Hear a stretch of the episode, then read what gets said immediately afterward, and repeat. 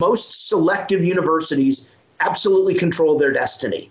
And, you know, and so those could be everything from the Ivy League schools and elite private institutions to major Power Five football conference, Division One public, you know, higher educational institutions. Their enrollment and applications are off the charts. This is SHURE in Your Ears, the official podcast series of the SHURE Initiative. The Student Housing and University Real Estate Initiative is an international membership, data analytics, and content source for planners in university real estate and student housing, with the mission to improve student lives and enhance the built environment in university neighborhoods. SHURE Initiative interviewed Fred Pierce, president and CEO of Pierce Education Properties, commonly known as PEP, a leading U.S. student housing investment and operating business.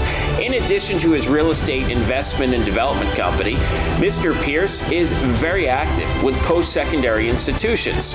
In fact, Mr. Pierce is a trustee emeritus of the 482,000 student, 23 campus California State University system. In addition, Mr. Pierce is chairman of the board of trustees of Franklin Pierce University and chairman of the NMHC Student Housing Research Fund Advisory Board. Mr. Pierce is also involved in the Campanile Foundation, SDSU's Fowler College of Business Board, SDSU's Corky McMillin Center for Real Estate, SDSU Mission Valley Campus Residential Advisory Board, Sonoma State University's Wine Business Institute, University of Georgia's Residential Property Management Advisory Board, and the Beta Theta Pi Foundation, among others. In this short interview, Mr. Pierce answered timely questions about the university operating environment today. Mr. Pierce offered analysis of priorities for university executives in the post pandemic period trends involving university real estate entities, such as property trust, as well as enrollment fluctuations in U.S. institutions. And finally, you will hear from Mr. Pierce offering analysis of federal involvement in the education system. Okay, question number one. Post pandemic, are you finding that university boards and leadership have changed priorities? For example, is there more focus on food service, security, and or campus health services?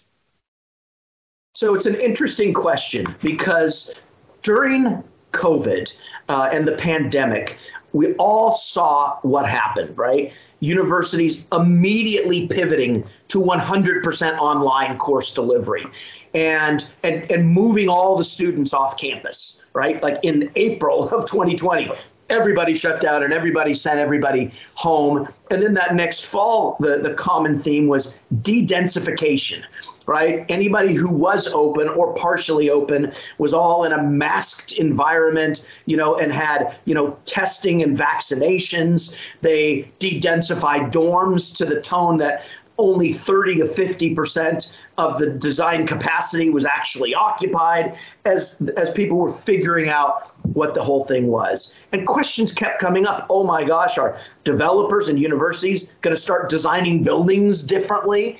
Um, you know i mean we had an issue where at san diego state they closed uh, 75% of their dorms uh, because they had uh, gang bathrooms at the end of the hall and they couldn't figure out how to socially distance in gang bathrooms, right? And did that say, are, are people now going to be building things without gang bathrooms? And what we've not seen post pandemic is our, our, our, gigantic movements or changes. It's been much more of a reversion to the mean and, and much more of back to back to normal a couple things I can say that I've seen as trends that I think will will continue, which is COVID uh, exacerbated an already existing challenge amongst youth with mental health issues.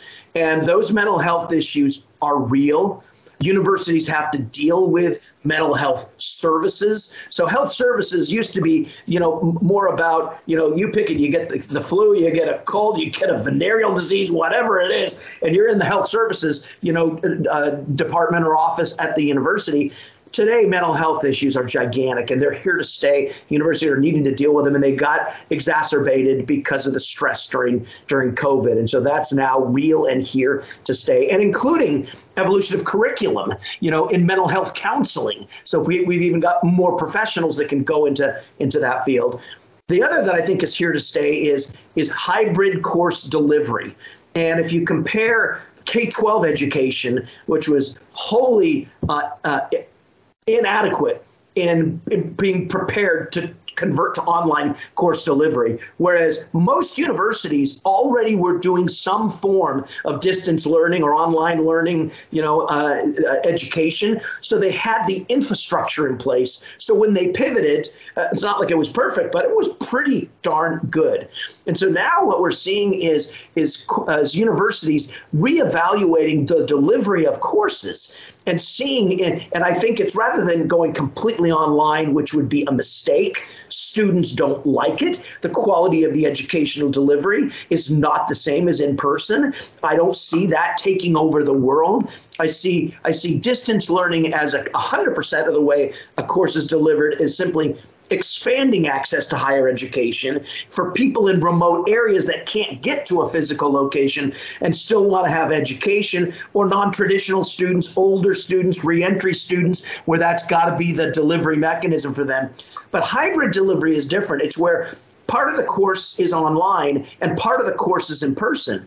And you know, at the university that I chair uh, at Franklin Pierce, we've got a really cutting edge program in our Doctor of Physical Therapy program. You know, where some of the stuff that's just done in a classroom can now be done remotely, and other clinical parts of the program have to be done in person. And so we've got a, a hybrid model approved by our accrediting agency that's that's on the cutting edge and and it's really popular amongst the students you know who can maybe stay where they live and not have to relocate during some of their classroom instructions and then go to the campus center when they need to do clinical work or other work in the classroom that you can't do remotely. So i think that's an interesting one. We also do that you know i'm on the board at uh, at uh, the Wine Business Institute at Sonoma State University, and we have a wine MBA where a cohort spends a couple of weeks in Sonoma a couple of weeks in Adelaide, Australia, and a couple of weeks in Bordeaux, France, you know, in the field with wineries, learning, you know, incredibly, and then the course room instruction can be done online. And so it's it's a hybrid delivery, right? It's it's the same course with both in person, in that case, some travel as well. I think that's something that that came out of uh, COVID, where the uh, capability of universities was honed even better. And I think they'll find better ways to have courses delivered in the way that's most efficient and interesting for students. All right. Question uh, number two. What is the trend with on campus real estate decision making at the university stakeholder level? I'm sorry, let me repeat that. What is the trend with on campus real estate decision making at the university stakeholder level? Are you finding universities continuously moving to a property trust model in their real estate professionally managed or in some other direction? If so, what is the real estate entity at those universities? Yeah, so so so generally I don't think there is a singular model of the structure of the kind of entity that it's in. It has to do with local politics, uh, expertise, philosophy of, of boards and university presidents. What I can say the common denominator seems to continue to be is that the real estate function is sophisticated, is very important, it's a it's a hugely important. It's it's almost like saying, you know, is McDonald's uh, a burger company or are they a real estate company? And McDonald's is is much more a real estate company than they are necessarily a, a restaurant. And, and universities nowadays, they're big time real estate operators, but they do it through different models. And I don't think that the model is is is what matters. But the fact is, the university wants to manage it they want to control it. Um, and by way of example, uh, Brian, I had mentioned uh, an off campus, a new campus of San Diego State, the, the Mission Valley campus. And here's one example of what they're doing real estate wise. They are master ground leasing parcels, blocks to developers to build apartment buildings, conventional apartment buildings in, in exchange for ground lease revenue. However, they're going to have multiple blocks that are um, going to be mixed use projects with ground level retail.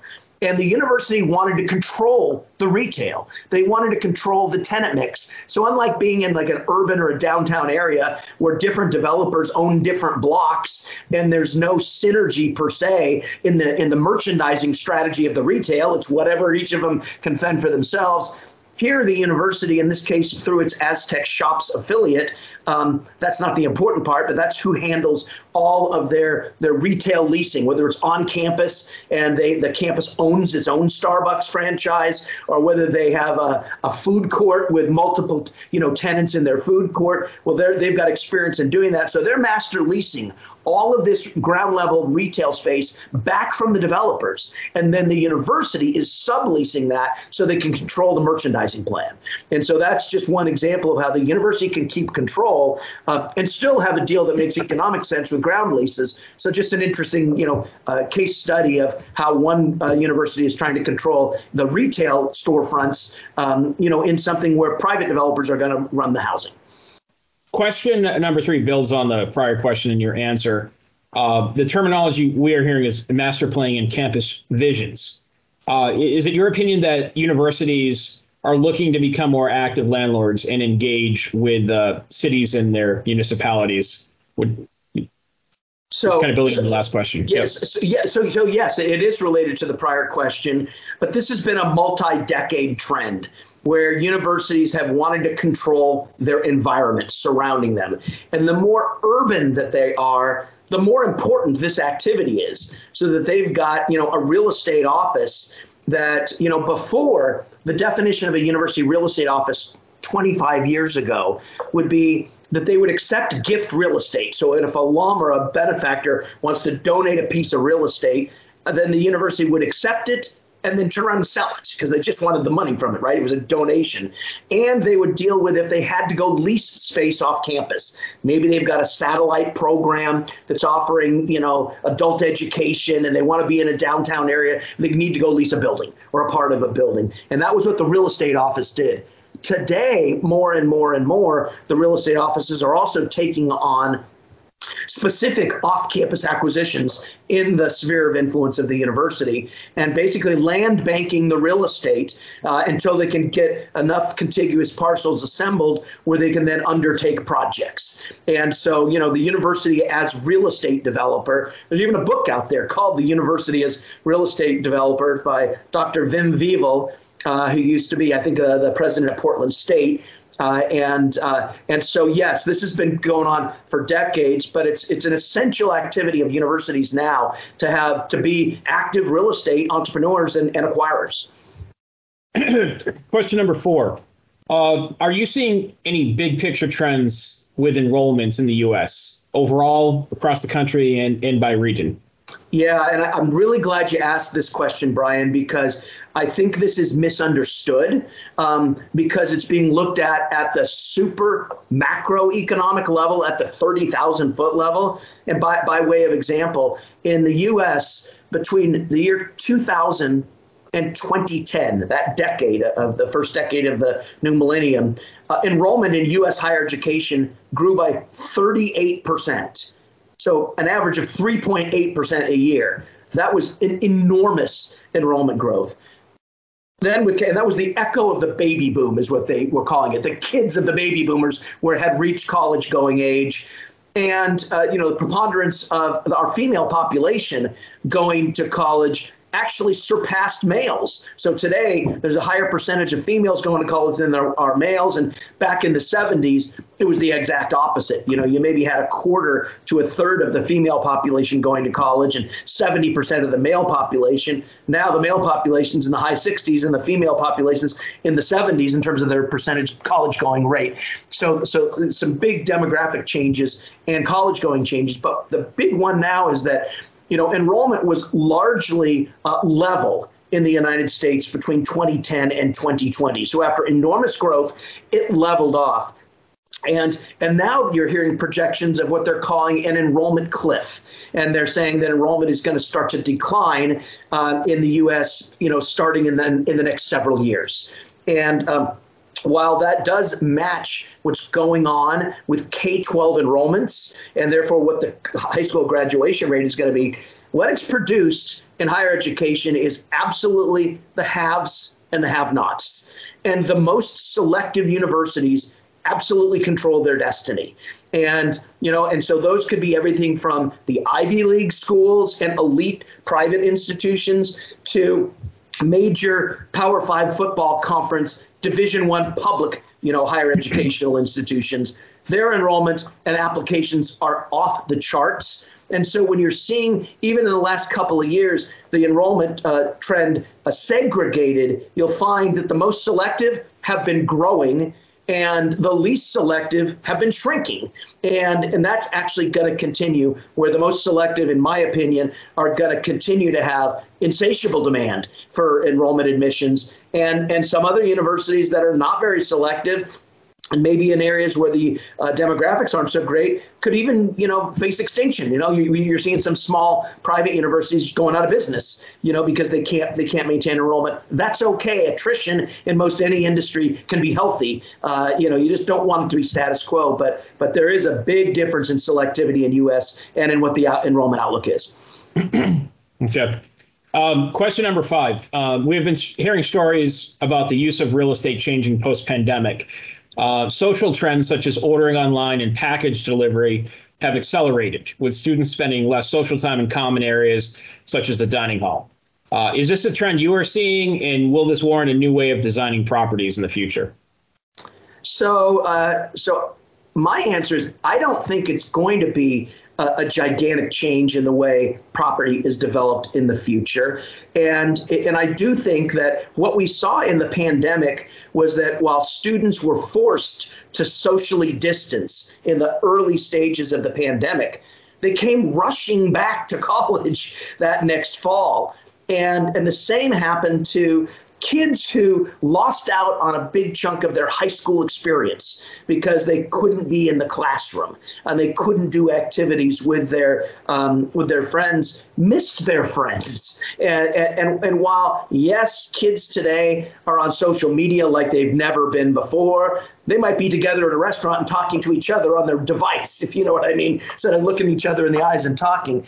But you know we're seeing the desire to to congregate and get back together. Uh, I mean, things like a fraternity and sorority life are in like an all-time boom in terms of people wanting to join those organizations and and be with other people. And I think we got through the pandemic and um, you know, and largely America's youth was not um, was not really impacted from a health perspective very much at all. If they got sick, they got a little bit sick, kind of like the flu. You weren't seeing much of the youth in America, you know, uh, uh, dying because of, you know, because of COVID. And frankly, there's a, in my judgment, there's a, a, lot of confusion of the of the phenomenal number of people who did die during COVID. Most were from pre-existing conditions. Uh, most were our elderly, uh, and most, I think, that that exacerbated a condition that they already had. It was super unfortunate. But you know, but the youth is not afraid to get together with people because of what they experienced in COVID. Maybe the antithesis, they want to get back together. So I, I don't think you're going to see uh, any major changes, you know, in. Um, you know, in construction. Maybe you'll see some in HVAC systems where they'll be specced so that they control the, the you know, the airflow, you know, better, uh, you know, in a more in a more medically safe way because you can build that into infrastructure. And I can see some of that. That's not going to be really very visible to somebody in a building like you're seeing, you know, the amount of amenity space change or something like that because well, we're not seeing that that, that changing as a result of the pandemic. Question number six relates to uh, mainstream news. Uh, what are your thoughts on recent federal measures like student loan forgiveness? This is certainly one we've seen in the headlines recently and it's mainstream news. What, what is your thought on that measure? Yeah, so I've got, I've actually got very, very, um, very strong feelings and views about that.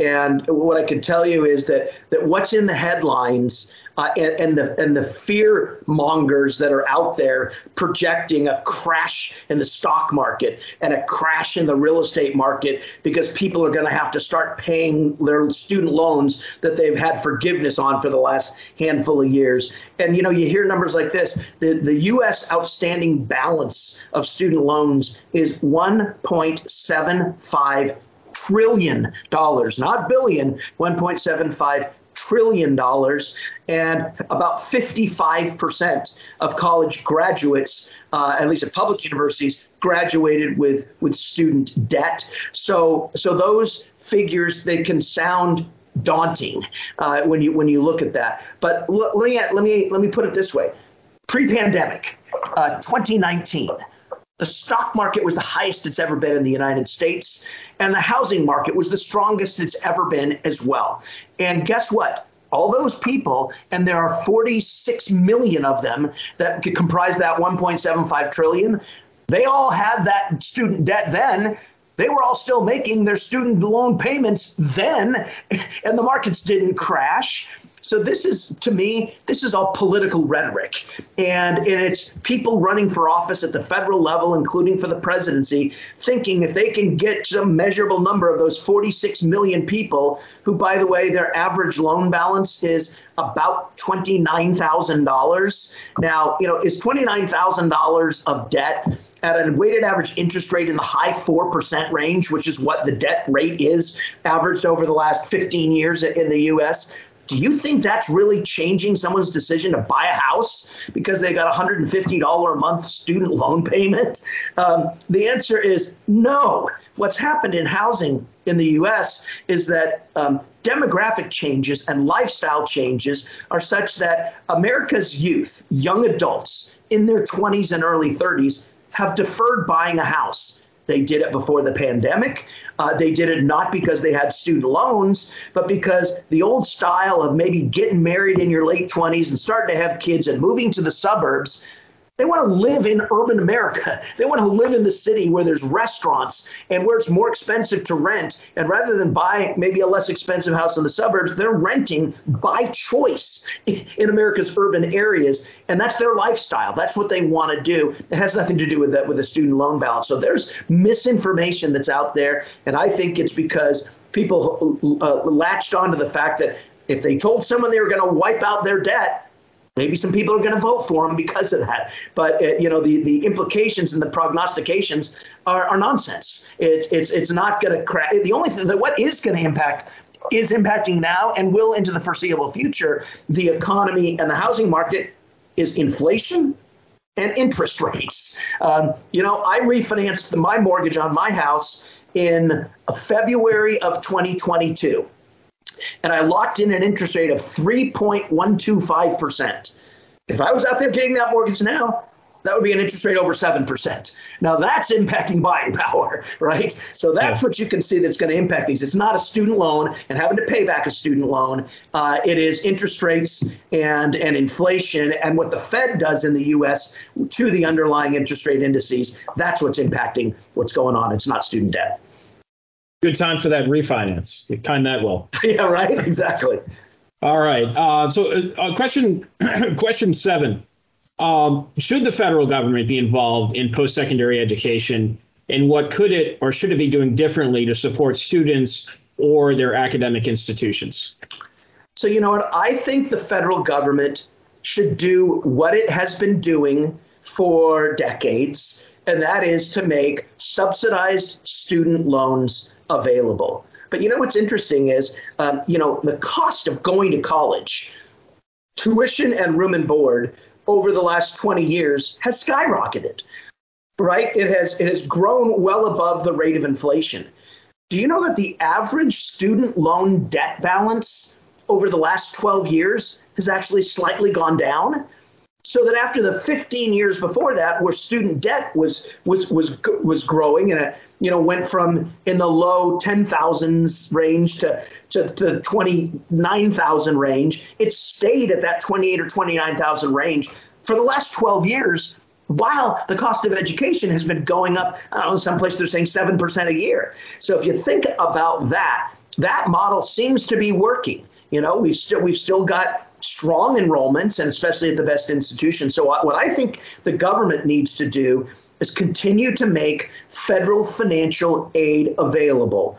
But what they should not do is make those loans and then willy nilly just just wipe them away. You know, that, that's not fair to society. That's not fair to the people who paid their student loans off.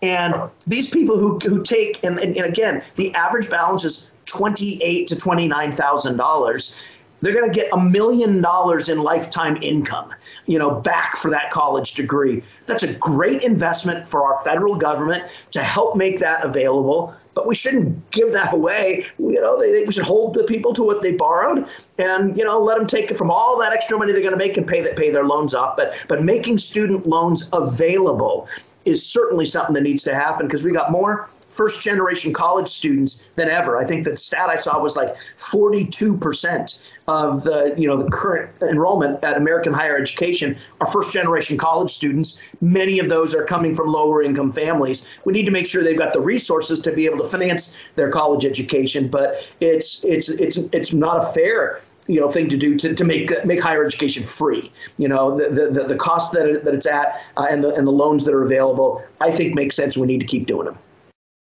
Okay, finally, uh, question number eight. Let's talk about your business, uh, PEP. Uh, why don't you tell us, you know, how many? Uh, I'm sorry. let's talk about your business, PEP. Describe the current port- portfolio. Uh, you know, where are you now? Total number of units, total number of beds, total number of uh, assets. If you want to give us the updated.